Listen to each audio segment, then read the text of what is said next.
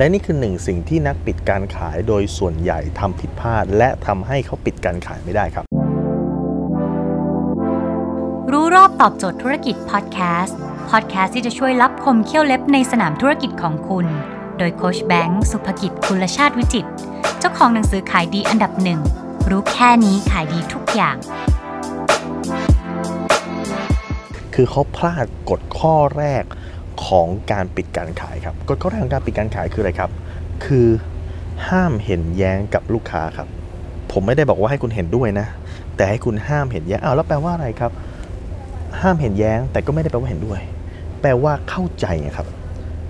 สิ่งที่เขาพูดออกมาทั้งหมดเนี่ยมันอาจจะเกิดจากประสบการณ์อะไรบางอย่างที่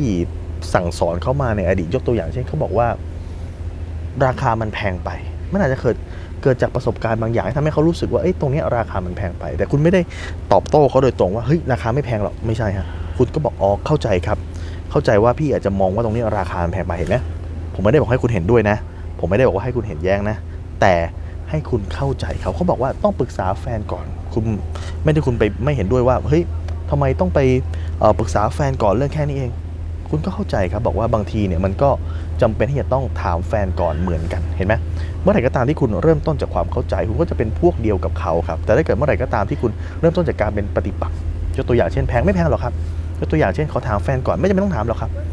ถ้าคุณทำแบบนี้คุณเริ่มต้นจากการเป็นปฏิปักษ์กับเขาแล้วอะคุณไม่มีทางจะปิดการขายได้ดังนั้นครับจำไว้เลยฮะบอกลูกบอกหลานบอกเลนบอกรถบอกพนักงานทุกคนครับว่าห้ามเห็นแย้งกับลูกค้าครับห้ามเห็นแย้งไม่ได้แปลว่าเห็นด้วยครับแต่แปลว่าเห็นใจครับคุณจงเข้าใจเขาว่าสิ่งที่เขาคิดมันอาจจะเกิดจากประสบการณ์บางอย่างของเขาอาจจะเกิดจากการสั่งสอนบางอย่างของเขาซึ่งการที่คุณจะไปเปลี่ยนปุ๊บมันทำไม่ได้ครับจงจำกฎข้อนี้ไว้ครับ